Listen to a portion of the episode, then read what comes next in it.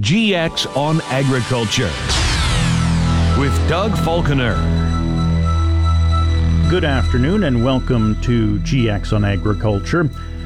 The RCMP manhunt continues for three masked men after a rural break-in and the death of a 34-year-old man and an injured woman at Round Lake last Friday.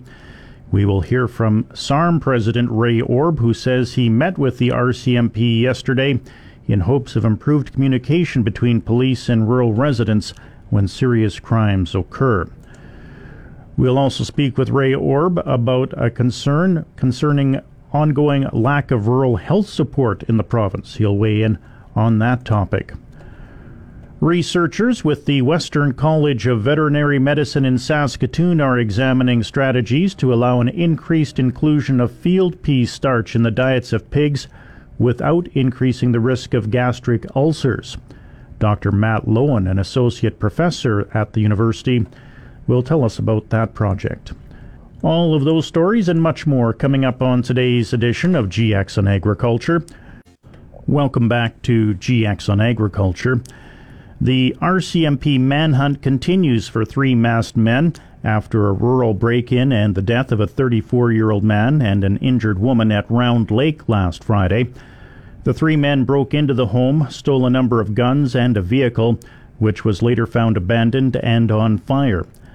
Saskatchewan Association of Rural Municipalities President Ray Orb says his group met with the RCMP yesterday in hopes of improved communication between police and rural residents when serious crimes occur. I think we had a really good meeting this morning with Assistant Commissioner Rhonda Blackmore. We had invited her to come in a couple of weeks ago to talk about what's happening in the RCMP. You know, we're aware there are staff shortages, and we're aware that there may be some movement in some RCMP members from the southern part of the province to the northern part. The RCMP is under a lot of pressure right now as far as staffing, but we understand some of that is a funding problem too, and so we do have a resolution coming to our March convention that's going to be, I think, addressing the funding, but the RCMP definitely the shortage of members out in rural Saskatchewan. But the assistant commissioner did talk about communications, and it's one thing that she did promise to try and improve, as we asked that rural people could simply be notified more expediently when there is a serious crime in the rural area, that rural elected officials are notified as well. And we understand there was communications with local landowners in the case of what happened on that farm in the Asturias area. We need rural municipal elected officials and administrators to be informed of what's going on. Simply to say that, look, there has been a serious crime committed in your area. Be on the lookout, be wary of people traveling, and if someone is seen or something happens that needs to be reported. So the communications issue, I think, is something that the Assistant Commissioner will be addressing, and we're hoping in the future that it is addressed to, you know, kind of make our rural people more at ease as far as being notified of what's happening. Rural residents can also provide useful information to police. Yeah, definitely. You know, we've got a Rural Crime Watch network in the province. We have, Saskatchewan Association of Royal Crime Watch Associations now, too, that we're promoting. But we have local crime watch groups, too, in a lot of our municipalities. And so we were wondering, you know, if the RCMP would be able to do more of that to notify the local crime watch groups, just to simply notify them and say, look, this is what happened, and you need to watch out for this, not specifically who or what, but that, again, something that seriously has happened, rather than people reading it in the news and then drawing their own conclusion and creating a lot of angst in the rural area. So I think we had a good meeting with Rhonda Blackmore this morning, and we'll continue, you know, to improve that communication issue. Orb made his comments yesterday after meeting with the RCMP. It's time now for the Agri-Review portion of the program, and that's a presentation of New Era Ag Technologies in Swan River. GX94 Agri-Review. Ice Futures canola contracts drifted lower during the week ended yesterday, although values remained range-bound overall. Ken Ball of PI Financial in Winnipeg says the market is maybe coming to the realization that we still have near-record South American soybean supplies on hand. While Argentina has suffered crop losses from drought, he says increased Brazilian production prospects have more than made up for any shortfalls. Ball says there's a muddled mixture of stuff in the markets, noting that in addition to South American production uncertainty, ongoing tensions in Ukraine were supporting grains and oilseeds in general. The production concerns in Argentina have been especially supportive for soy meal, and Ball saw the meal market as being vulnerable to a correction. If meal peaks, it could weigh on soybeans and, in turn, canola. Canadian fertilizer maker Nutrien has forecast lower than expected 2023 earnings and posted fourth quarter profit below Wall Street estimates, sending shares down 2.6% in extended trading, while higher fertilizer prices dented demand in early second half of last year. A fall in prices later in the year did not boost demand as farmers further awaited pricing trends to stabilize. Nutrien also said there was a historic decline in potash shipments in the second half of 2022. Jason Newton, chief economist and head of market research at Nutrien, says growers are hesitant to step into the market with falling fertilizer prices. However, he expects the reduced fertilizer prices and strong crop prices to support demand as spring arrives. The company forecasts 2023 adjusted earnings in the range of $8.45 to $10.65 per share, compared with analysts' estimate of $11.62 per share. The BC salmon farming industry says a new report from the Ministry of Agriculture highlights the challenges posed by land-based salmon farming. A release from the Salmon Farming Association says the report outlines the difficulties of land-based or closed-containment salmon farming, including high costs, low returns, and uncertainty about regulations.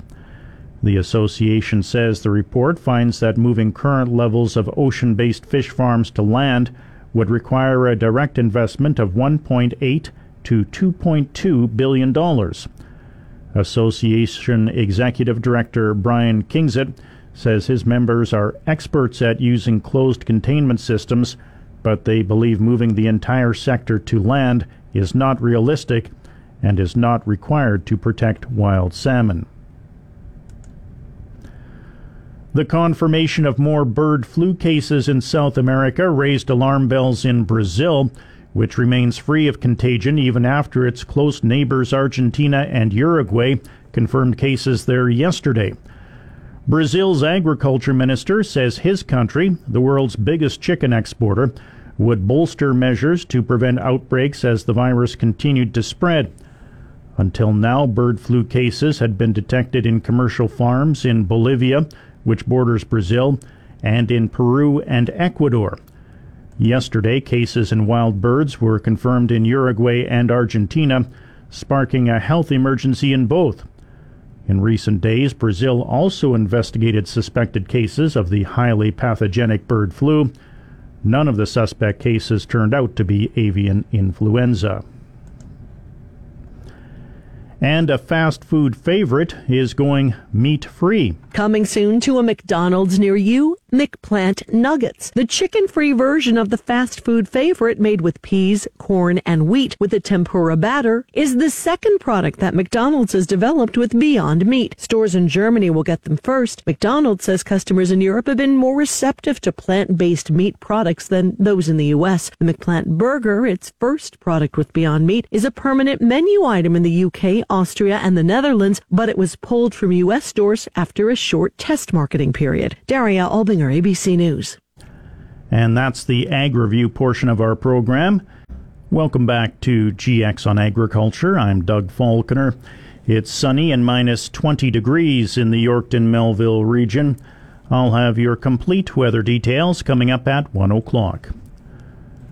The Saskatchewan Association of Rural Municipalities is concerned over an ongoing lack of rural health support in the province. President Ray Orb says a lack of health care services and workers is putting stress on many rural areas. We're getting still a lot of feedback from our RMs about healthcare delivery, in the rural areas. And we're aware, over the past year, there have been some emergency centers that were closed down due to staffing shortages and things like that. So we're aware that the province is doing a consultation on healthcare delivery as well. So we're going to be sequestering our rural members to get more information from them about what they think they need in their own communities. And so it's a fairly comprehensive idea, to have a consultation. But definitely we need maybe a more rural approach on what healthcare is. We know that a number of rural people are having to travel to the larger urban centers. That puts a lot of stress on rural people. They're busy in farming and ranching and all of the other resource sectors that we have in the province. And people from the rural areas seem like they're under a lot of duress, having to travel to larger centers. At the same time, we believe if there are more healthcare centers or better delivery in the rural area, it actually keeps some of the rural people out of the large and urban centers. And there is a backlog already, I think, of people that need healthcare. So we're kind of looking at a multifaceted approach, I think, on how to make things better in rural Saskatchewan as far as healthcare delivery.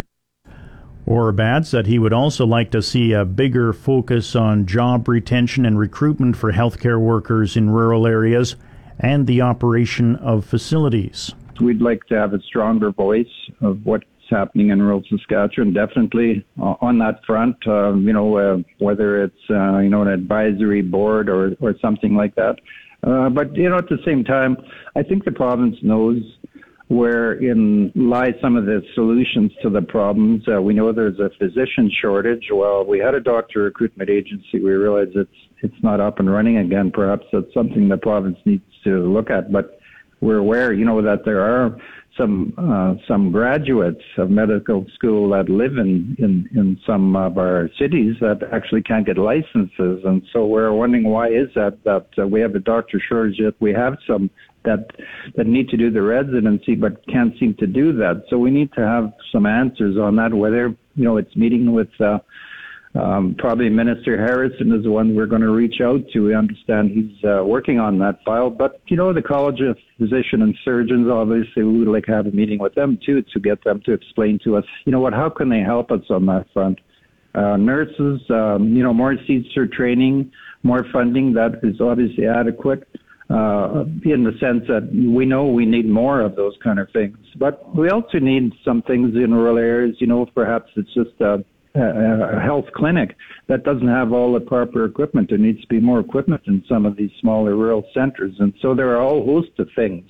And to put a finger on one individual thing, saying it's most important, I don't think we can do that. But even virtual care, we know the province is committed to to reinstate some virtual care that we had before that we can't get back, but we know the province wants to do that. So we're anticipating that startup again where people can, go online and talk to a nurse and talk to a doctor and kind of evaluate what the issue is. And maybe, over the internet, we can relay our health concerns that way. But as I said, multifaceted approach. Orb says healthcare funding is important for rural recruitment and retention of doctors and other professionals. It's time now for the livestock market conditions and their presentation of Heartland Livestock in Yorkton. Livestock market conditions. U.S. live cattle futures for April are trading at 163.97. That's down 62. June live cattle trading at 159.77, down 42. March feeder cattle trading at 186.17, down 115. April feeder cattle trading at 190.52, down 62. April lean hogs trading at 85.90, down 60. May lean hogs trading at 95.25, down 45. And that's the livestock market conditions. Now it's time for the Heartland Livestock Report from Yorkton. Hello, Cattleman Jr. for Heartland Livestock, Yorkton, with your market report for the week of February 15th. A nice running offer here this week with 1881 in the sort, 335,000 bulls for a total of 2216. On the feeder market this week, the market was trending steady to last week. The lighter cattle for grass are on the upward trend, and the heavy cattle are holding their own. Here are a few highlights. Buckskin steers, 564 pounds, 328. 711 at 283 and a quarter. 781 at 264 and a quarter. On the black steers, 490 at 329.75. 643 weights at 305.25. 708 at 283 and a quarter. And your 785-pound black steers, 258 and a quarter. Red X steers, 570 pounds at 315, 710 weights at 283, and your 783-pound Red X steers, 261 and a quarter. On the heifer trade, we're seeing them climb up weekly. There's still a 40 to 50 cent spread on the lighter heifers and about 35 cents on the heavier cattle. On the cow and bull trade this week, we saw 280 cows average $1. D1 cows, $1.02 to $1.09 with sales to $1.11.50. D2 cows, 97 to 102. Your D3 cows, 80 to 90. Heiferettes, $1.18 to $1.45 with sales to $1.50. On the bull trade, 22 big bulls average $1.27 with a high of $1.40. Producers, this Friday, February 17th, 11 a.m. is our sheep and goat sale. There is no horse sale this month. I repeat, no horse sale. Receiving is Thursday, 12 to 8, and Friday up until sale time, 11 a.m. Next Friday, February 24th, 11 a.m., bred cow and heifer sale with 240 head consigned already, consisting of a herd dispersal of 125 black and red cows, bred black for April 15th calving. Next week, pre-sort is just a one-day sort.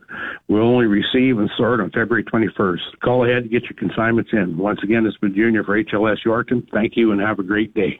Researchers with the Western College of Veterinary Medicine in Saskatoon are examining strategies to allow an increased inclusion of field pea starch in the diets of pigs without increasing the risk of gastric ulcers. Dr. Matt Lowen, an associate professor in veterinary medical biosciences, tells us why there's been such an interest in the subject. Well, I guess for a couple of years now, there's been a real interest in producing plant protein for the human food market. The byproduct of producing that plant protein for the human market is a large production of starch, pea starch, which is sort of left over after you make this protein concentrate for the human food market. And so this is sort of, now there seems to be this sort of cheap energy source for food animal production. The problem is with it is that we really just don't know how to use it. We don't know how to feed it to pigs, at what levels, things like that. And there is sort of this there is sort of reports in the literature and a little bit of research that sort of indicates that feeding this particular type of starch, which is very finely ground for the separation process, causes gastric ulcers in pigs. And so right now that's what we're trying to figure out, whether, like, at what level does this even occur? Is this a thing? And to what level can we feed it?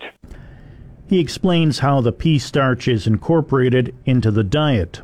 The pea starch can be used at can be added in at multiple different concentrations as an energy source for the growing pig. Typically, most pea starch or starch, you know, if you're feeding peas or whatnot, would be fed at the size of the part the starch granule would be around 700 microns. Okay, but with the separation process for protein concentrate, and then obviously the byproduct, the starch concentrate, the starch size after it's ground for this process is only 10 microns. So, 10 microns, somewhere between 10 and let's say 100 microns. That's kind of your distribution. And the problem is so you figure your normal size of your starch granule is going to be around 700 microns, and now we've ground it down, and you're feeding this very fine powder at 10 to 70 microns. So it's almost, you know, you're also 10 times smaller. And so typically, you know, your regular size would be around 700 microns, and this is down around, you know, 50 microns or less. And they think that this very, very finely ground powder can cause ulcers. And so what we're looking at is how to use it and feed it to pigs without causing ulcers. And the other thing is that we're looking at is does it actually cause ulcers? So Dr. Lowen says their first task was to find out if it does cause ulcers. Yeah, so we've that was the first thing that we looked at with this, because it was a little bit of a, well, you know, some clinicians had seen it, been reports of it, and the industry was very hesitant to use it, and so we just did a pilot study. So the gastric ulcers in pigs, they can occur. Usually, they occur with a stressful event, so shipping, or if there's a feed outage. So if there's a feed outage where a line gets blocked and the pigs aren't getting any feed, it's a stressful event. They fight with each other, and then the feed comes back on, and they seem to that. And that's a typical situation where you get a gastric ulcer in a pig. That seems to be, the idea is that seems to be exacerbated, or the idea was that was going to be exacerbated with the pea starch, and that was kind of the idea that was out there. What we actually found is we did a fairly high inclusion level of 40% of this very finely ground pea starch into the diet, and what we found was that basically it didn't matter if there was a feed outage or how long that feed outage was, the pigs got ulcers. So just the pea starch itself was causing ulcers. The pigs, they did okay, they grew, and it was very much a pilot study at this time, so we're not really sure how poorly they would have done in comparison to a group of pigs that were on, you know, a different type of starch. But from our pilot study, it would appear that 40% inclusion of this pea starch, regardless of whether there's a feed outage or stressful event, will give pigs ulcers. And so that's kind of where we're at with it right now. We're doing a couple more trials, and we're also trying to get into what is the pea starch doing to cause these ulcers without, you know, a particularly stressful event. He explains how the information gathered through this research will be applied. Obviously, this first pilot study we did was just to confirm that we could actually get ulcers, and well, with this finely ground pea starch, it's actually quite easy to do. We don't even need a stressful event to do it. So now we have to sort of dial it back and see, and it was a fairly high concentration, so we want to see what probably we're going to do different levels and see what is the minimal level you can feed without getting any ulcers. And then the sort of the next sort of, so that's how much can we actually put in without getting ulcers. So that would be used by industry. And also how if they do get an ulcer, you know, what is their loss in daily gain and things like that. So that we're kind of looking at that. What is the sort of the inclusion levels that we can get away with without causing any harm to the animal? The second thing that we're looking at is what is happening from a pathophysiological sort of situation. Like, what is the pea starch doing? So is it disrupting the mucus barrier in the lining of the stomach? Is it altering the acid transport into the stomach? So, or is it altering sort of the microbes that are in the stomach to increase acid secretion and maybe cause ulcers? So we're looking at a number of physiological sort of parameters to determine why is this really finely ground starch doing this, and how is it doing it? It's a very bizarre thing, and so we're kind of and hopefully if we can figure that out, then that's going to give us a better guide to how to increase the maximal level. So how could we, so if we kind of understand what the pea starch is doing to the stomach, then maybe we can add some type of processing procedure in order to increase the level of this very finely ground starch. Okay, so I mean, we do have some ideas. We're you know, increase fiber levels, pelleting, different things of pelleting, things like that. I mean, obviously those do add cost to the feed production, but I mean, those are a few ideas. And once we understand physiologically what's going on, that'll really help us a little bit more to understand what should we be doing to the starch to increase its inclusion level in the feed. And hopefully we can make some of those, get some of those ideas of what to do with that from the physiological measurements we're doing now. So I think there's two sides of this sort of thing that we're doing. One is just, you know, how much can we just get away with this stuff, period, at what inclusion level? And then the sort of the second side of it is, okay, so why is this happening? And how do we stop it from happening such that we can add more of it and use more of it as an energy source in these diets? And Dr. Lowen outlines the potential benefits of including more pea starch in these rations. I think the biggest benefit is that Western Canada is well, I mean, this fluctuates from time to time, but we have a lot of starch to deal with in Western Canada, right? Because everyone's after protein. This there's lots of protein around, or everybody wants to make protein because that's the real what everybody's after. But we have a lot of starch byproduct, and that starch byproduct is, especially from this process of producing these plant proteins for human consumption, that starch byproduct is quite cheap. So it's a cheap energy source to grow our livestock on in Western Canada. And so if we can utilize or use more of this sort of byproduct starch, it's a cheap way to boost animal production. Dr. Matt Lowen is an associate professor in veterinary medical bioresources at the University of Saskatchewan. It's time now for the Commodities Update, and that's a presentation of Lane Realty. When it's time to sell the farm, call Lane Realty, your trusted and experienced farmland real estate company. To include your property for showings, call 620-7260 or visit lanerealty.com. Commodities Update.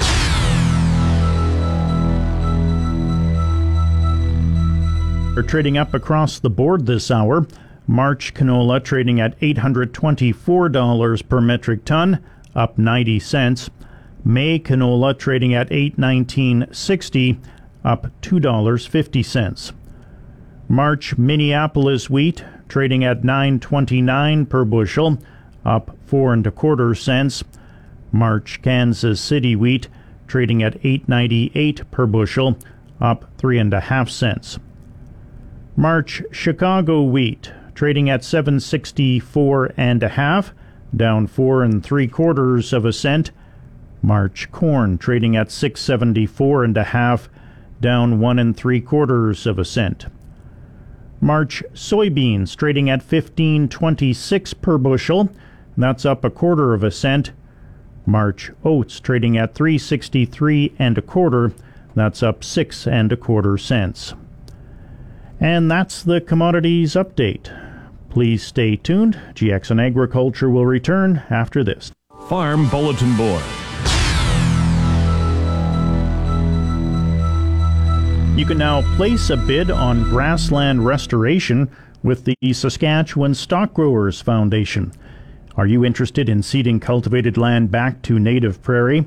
Their reverse auction allows landowners to put a realistic price on what it will cost them to convert land back to native prairie, and the chance to receive financial compensation for grassland restoration projects.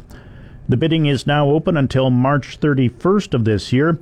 You can contact them to learn more about the reverse auction process and how to place a bid at www.ssgf.ca, or you can also just phone them 306-530-1385. Once again, that phone number, 306-530-1385. The Canadian Association of Farm Advisors is having another learning event in the Parkland region. It's coming up on Wednesday, March 22nd. It'll run from 9 until 10:30 at Community Ventures in Yorkton. Adam Piccolo, of course, is a portfolio manager and commodity futures advisor with PI Financial Group in Winnipeg. He specializes in advising farms on retirement investment planning and grain price protection strategies. For 12 years, he has worked with farms across Western Canada. His discussion points will be on how do your farm clients manage their price risk? Are your clients using options and futures? What are some common options and future strategies that could help your farm clients? And do your farm clients have a written plan? Now, if you would like to participate in this Parkland Learning Event, you need to RSVP by March 20th to denise@philipchuckmanagement.com. That'll do it for GX on Agriculture for today. Be sure to tune in again tomorrow at 12:15 for another edition of the program.